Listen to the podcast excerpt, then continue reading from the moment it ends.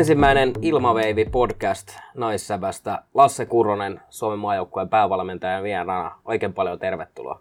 Kiitos paljon. Ollaan siis Gamesaverin tiloissa Lauttasaaressa ja taustataan hiukan tuota nimeä Ilmaveivi. Tulee Myy Kippilän kotikisojen 2015 surullisen kuuluista hylätystä ja rankkarista. Ja myös Myy Kippilästä tässäkin lähetyksessä on tulossa asiaa, mutta lähdetään ihan liikkeelle. Tuossa oli tuo kolmen maan turnaus, Lasse minkälainen anti se oli maajoukkueelle? No kyllä oli tärkeä pitkästä aikaa nähdä, että missä, missä mennään pelillisesti, että me oli MM-karsinnat helmikuussa, mutta siellä pelillinen vaste oli aika heikko. Eli täytyy palata viime vuoden marraskuuhun, milloin oli viimeksi pelattu kärkimaita vastaan maaotteluita ja siinä mielessä erittäin tärkeää oli nähdä, nähdä, missä mennään nyt suhteessa Sveitsiin ja Tsekkiin ja tota, saatiin kyllä hyvää, hyvää tietoa niin vastustajista, mutta myös omasta tekemisestä ja kyllä tässä vielä on, on töitä jäljellä, niin kuin vähän arveltiinkin tietysti ennen turnausta. Viisi ensikertalaista oli mukana joukkueessa, niin minkälainen oli heidän panos? No kyllä sieltä kuivin jalan kaikki, kaikki selvisi, että tota, tietysti, tietysti äh, pre-season pelejä, eli, eli, eli tota, ei ole vielä kaudet käynnissä ja kesä, kesä tuossa niin alla, alla, niin se vähän pelituntumassa näkyy kaikilla tietysti ja sitten, sitten kova kansainvälinen tempo siihen, niin ehkä, ehkä se vähän siellä aikaa jo näkyy, mutta – mutta pääosin ensikertalaiset suoriutuivat kyllä ihan, ihan tota hyvin noista ensimmäistä maaottelusta. Ja tässä varmaan on vähän sitä kokeilua myös, että saa sitä vähän laajempaa nimilistaa sitten, kun valitaan sitä MM-kisajoukkuetta. Joo, sitä on tässä nyt toukokuusta lähtien karsittu ja silloin aloitettiin semmoinen noin 30 kenttäpelaajaa ja joka leiri on pikkasen supistettu ja nyt ollaan siinä no, 20, 22 pelaajaa, ketä tällä hetkellä vielä kenttäpelaaja papereissa pyörii, että kyllä siitä supistuu ja yksi, yksi näytön paikka on vielä, vielä tär, tärkeä tietysti tuo EFT lokakuussa ja sen jälkeen sitten valitaan lopullinen, lopullinen ryhmä MM-kisoihin. Miten sitten, voiko sieltä liigan puolelta sitten jotain yllätysnimeä vielä nousta mukaan? No totta kai, että eihän me, eihän me mitään suljeta, suljeta tässä kohtaa pois, mutta kyllä silleen, että jos ei ole nyt ollut leirityksissä mukana, niin siinä mielessä kiire tulee, että toi EFT-joukkue valitaan käytännössä samana viikonloppuna, kun liikat starttaa, eli, eli maksimissaan yksi kierros siellä aikaa näyttää, että, että, tota, että ei ehkä ihan, ihan puskista enää, enää tota, niin välttämättä tuohon EFTlle nouse, ja sitten tietysti taas vaikka, vaikka liika lähtisi hyvin käyntiin, niin tota, ehkä mm ei ole se paikka, missä lähdetään sitten kokeilemaan uusia pelaajia, että, että annetaan tällainen vastaus nyt tässä kohtaa vähän huoleaihe on maajoukkueen kohdalla myy Kippilän loukkaantuminen. Taustota vähän tätä Kippilän tilannetta. Joo, eli, eli viime keväänä Ruotsin superfinaalissa myö tosiaan loukkaantui ja, ja joutui, joutui sitten käymään ihan, ihan tota operaation kautta ja nyt on sitten hyvin aktiivisesti häntä, häntä niin maajoukkueen toimesta kuntoutettu. Hän on ollut kaikki maajoukkueen leirit kesällä mukana ja, ja tehnyt myös leirien ulkopuolella maajoukkueen fysioterapian kanssa tosi, aktiivisesti töitä, että kahta, kahta harjoitusta päivässä ja, ja tota, kaikki menee tosi hyvin aikataulussa, että, että tota, niin klassinen, klassinen tilanne, että myö, myö on niin loukkaantuneena, mutta näyttää, että ur, urheilullisuus kasvaa kuitenkin tässä koko ajan ja, ja nyt vaan sitten tietysti, tietysti tässä mennään kaikessa rauhassa sen suhteen, että tuleeko sitä pelikuntoa vai ei ja pelilupaa vai ei. Ja, ja tota, tässä kohtaa me ei vielä varmaksi tiedetä, mutta kuntoutus on mennyt hyvin ja, ja siinä mielessä on niinku aikataulussa. Ja, ja jos sieltä pelikuntoa tullaan, niin tietysti ollaan tyytyväisiä, mutta, mutta tota, se on myös käyty, käyty silloin keväällä jo läpi, että mitä riskejä ei tietenkään lähdetä ottaa. Että, että puoli, puolikuntoisia pelaajia ei, ei sinne kisoihin viedä. Vähän vielä tuohon kolmen maan turnaukseen siinä Tsekki ja Sveitsi vastassa, niin pystyykö siitä yhtään sanomaan, että olisiko Tsekki ja Sveitsi ottanut Suomea kiinni vai ollaanko me menty alaspäin, miten mittasuhteet? No tasasta tämä on ollut viime vuodet niin kauttaaltaan meidän, meidän kolmen välillä. Ruotsi on ollut sitten, sitten aina, aina yleensä pikkusen edellä, että, että niitä ko, Ruotsia koitetaan tässä koko kolmikko kirja. Että, että siinä mielessä meillä etenkään Sveitsin peli en ollut ihan täysin tyytyväinen, että, että tota, nyt kun vielä videolta sen pari-kolme kertaa pyöräyttänyt, niin tuota, tuota, täytyy kyllä sanoa, että jos oli pelaajilla vähän, vähän niin kuin pre-season meininkiä siinä välillä, niin kyllä siellä valmentajatkin oli vielä kesäterässä, että oli, oli kyllä sellaisia juttuja, mitkä ottelun aikana meiltä meni vähän ohi ja olisi pitänyt ehkä osata joukkuettakin auttaa vähän, vähän paremmin, mutta, mutta tasasta se on ja, ja uskon, että tulee olemaan myös joulukuussa niin tuota, tämä kärki, kärkinelikon kesken tasaisia, tasaisia pelejä ja huippupeli vaatii, että voittaa. Miten sitten tulevaisuus, jos mietitään, että kun oli noita ensikertalaisia, niin minkälaisia nimiä sieltä voisi nousta maajoukkueeseen? Ei välttämättä ehkä nyt kisoissa, mutta sitten tulevaisuudessa. No kyllä siellä on, on Vilanderin Aki vetämä U19 maajoukkue on kyllä äärimmäisen taitava ryhmä ja, ja tota, täytyy, täytyy niin olla, olla hyvin tyytyväinen ja myös toiveikas sen suhteen, että, että Suomen naissalibändin tulevaisuus näyttää, näyttää hyvältä, että kun tytöt saa vielä vähän urheilullisuutta lisää ja, ja rutiinia siihen pelaamiseen, niin sieltä rupeaa aika nopeastikin kolkuttelemaan sitten jo varmasti aikuismaan joukkueenkin portteja. Nyt meillä kaksi, kaksi junnumaa ikäistä pelaajaa, Suvi Hämäläinen ja Merihelmi Höynälä oli sitten tuossa maaottelussa mukana ja molemmat kyllä suoriutu erinomaisesti, että en, en pidä suinkaan edes, edes niin ihmeenä, että olisivat sitten jo MM-kisoissa esimerkiksi mukana. Joo, mennään sitten hiukan kohti tota alkavaa liigakautta, niin otetaan ensiksi, että maajoukkueen kannalta, niin minkälainen tuo liigan uudistus on, kun nyt tosiaan on ne kaksi eri liigaa, A- ja B-liiga, ja sitten joukkueen määrä on paljon suurempi kuin aiemmin. No kyllähän maajoukkue on ollut aktiivinen tässä rakennusvaiheessa ja, ja itsekin siinä työryhmässä, työryhmässä tuota oma ääntäni käyttämässä ja, ja tämä on, on ollut se tavoitetila, jota on haettu, eli, eli käytännössä kärkijoukkueet, eli tässä tapauksessa tämä A-liiga pelaa enemmän keskenäisiä pelejä ja enemmän toisia vastaan, ja, ja sillä koitetaan nostaa niin keskimäärin yksittäisen ottelun tasoa, eli, eli niitä semmoisia niin sanotusti suuren tasoeron pelejä tulisi pikkasen vähemmän, ja sitten taas päinvastoin niitä, niitä kärkikamppailuita hieman, hieman useammin. Tämä on ollut se tavoite, ja mielenkiintoilla kyllä lähden liikaa seuraamaan, että miten se toimii. Se on saanut myös täytyy se tunnustaa, että saanut myös aika paljon kritiikkiä, mikä on ihan, ihan ymmärrettävää, mutta, mutta peliäkään ei ole vielä pelattu, että annetaan mahdollisuus ja katsotaan, miten tämä systeemi toimii.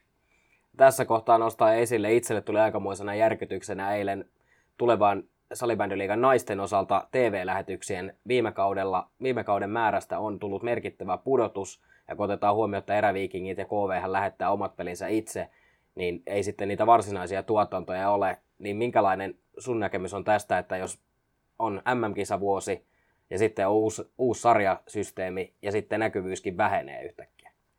No totta kai toivoisin, että näkyvyys olisi mahdollisimman korkea, lähettäisiin paljon, paljon niitä otteluita, että, että tota, ihan yleisesti, yleisesti naissalibändin kannalta ja näkyvyyden kannalta, niin viime, viime vuonna olin hyvin tyytyväinen, että, että pelejä tuli varsin paljon ja, ja tota, nyt se tarkoittaa, että tulevana talvena tuohon Kurrosenkin Skodaa tulee pikkasen enemmän kilometrejä, että, että ei enää kotisohvalta katsella pelejä sillä lailla kuin viime vuonna. Että totta kai pettymys, että olisin toivonut, että naissalibändi olisi mm vuonna saanut enemmän nostetta ja enemmän näky, näkyvyyttä myös tämän tota, niin, ö, striimaustuotannon tuotannon kautta. Että en, en tiedä, kuka siitä vastaa ja kenen päätöksiä nämä on, mutta tietysti naissalibändin kannalta ei, ei ole niin edullista, että, että näkyvyys pienenee.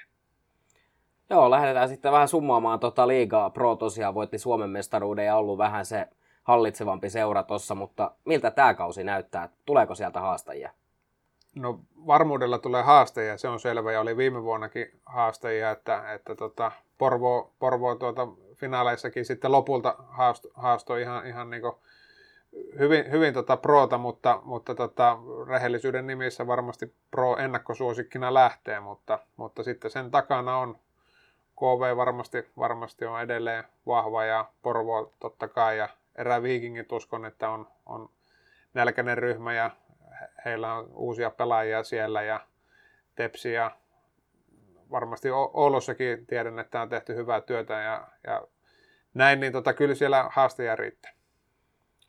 Kyllä. Entä sitten, jos lähdetään katsomaan tuota B-liigaa osastoa, että minkälaisia jengejä siellä on, jotka sitten vois mahdollisesti pelata pudotuspeleissä sitten?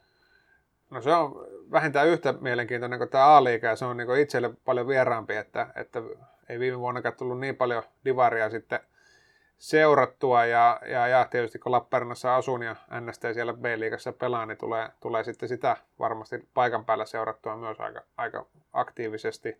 siellä on mielenkiintoisia joukkoja ja mielenkiintoisia pelaajia, että esimerkiksi äsken mainittu Suvi Hämäläinen Pirkoissa on kantava voima just muutama viikko sitten täyttänyt 16 vuotta, että, että niin nuori tulevaisuuden tähtipelaaja ja jännä nähdä, miten sitten liiga, liikavauhissa tuota, niin pystyy, pystyy tehoja, tehoja tuottamaan. Ja, ja sitten pakko nostaa Turusta FPC Loisto, että, että siinä on kyllä omissa papereissa ennakkosuosikki ensi kauden A-liigaa ja, ja miksei jo tänä vuonna haastamaan sitten pudotuspeleissä noita, noita A-liigan joukkueita, että, että muistaakseni, muistaakseni Vilanderi taas sanoi, että olisiko yhdeksän, yhdeksän niitä loiston pelaajaa nyt tuossa U19 maajoukkueen ringissä, että, että siellä on kyllä aika, aikamoinen nuori sukupolvi tulossa niin todella laadukkaita pelaajia, että siellä, se on ehkä omissa papereissa ennakkosuosikki tässä kohtaa.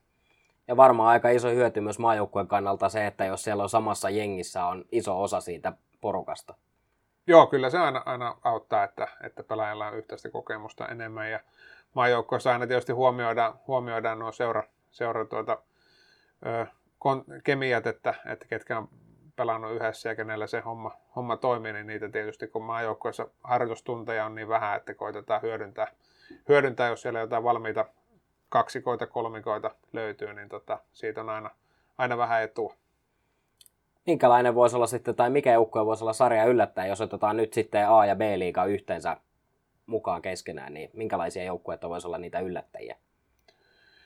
No sanotaan, että, että toi A-liiga kyllä vaikuttaa tosi tasaiselta, että en oikein tiedä, voiko sieltä edes, edes yllättäjä sillä lailla nostaa, että kaikki, kaikki on niinku, ehkä, ehkä Pro on tosiaan vähän, vähän ennakkosuosikkina siinä, mutta muuten on kyllä tosi tasainen rintama, että, että en ehkä siitä osaa semmoista yllättäjää varsinaisesti, että jos joku siellä pärjää, niin se ei välttämättä niin suuri yllätys sitten ole. Kuten sanoin, niin B-liigassa on itse niin ladannut siihen, että se loisto, loisto voisi olla sellainen joukkue, joka jo tänä vuonna mahdollisesti A-liigan playoffeissakin sitten jo pärjäisi. Että siellä on kyllä, siellä on kyllä tosi kova nuori, nuori ryhmä ja varmasti myös nälkäinen ryhmä.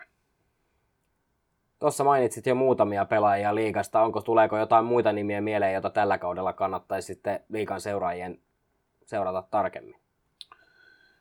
Prossahan tietysti on, on kokenutta ryhmää, jotka ei enää välttämättä maajoukkoissakaan, että on syystä tai toisesta jättänyt ne karkelot, mutta on, on niin satoja liikapelejä ja toisella on satoja maa, tai toista sataa maatteluakin siellä alla, että siellä, siellä ehkä semmoinen niin levein etenkin hyökkäysmateriaali ja hyvä maalivahtipeli on niin Proon, Proon vahvuus, mutta siellä, siellä sitten Proosta Merihelmi Höynälä tämän kesän ollut nyt aikuisten maajoukkueen mukana ja, ja tota, kuten sanoin, niin taistelee tosissaan paikasta MM-kisoissa nyt ja, ja vielä on, hänellä on ensi keväänä vielä sitten junnujen, junnujen kisat, että, että niitäkään ei, ei Suomessa valtavan paljon ole sellaisia pelaajia, että jos nyt vaikka Höynälä sitten, sitten tuota, öö, valittaisi valittais MM-kisoihin, että, että sitten tuota, niin on aikuisten kisatkin jo käyty, kun junnu, junnukisoihin lähdetään, että, että siinä nyt muutama nosto.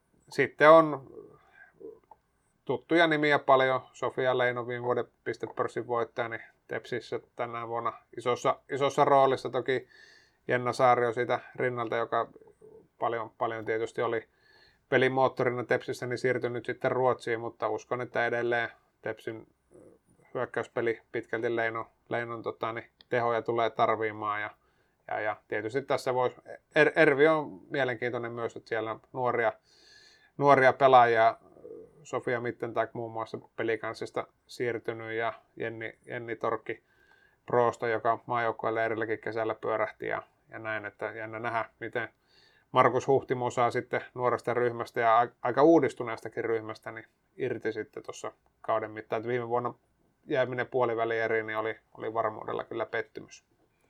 Näistä jo nostan vielä yhden asian tässä kohtaa esille maajoukkueen kannalta, että tuossa kuitenkin maajoukkueen ryhmässä valmennuksen osalta on, on liikaseurojen valmentajia, niin näkyykö se sitten siinä liikaseurojen esimerkiksi kauteen valmistautumessa, jos on maajoukkueen mukana?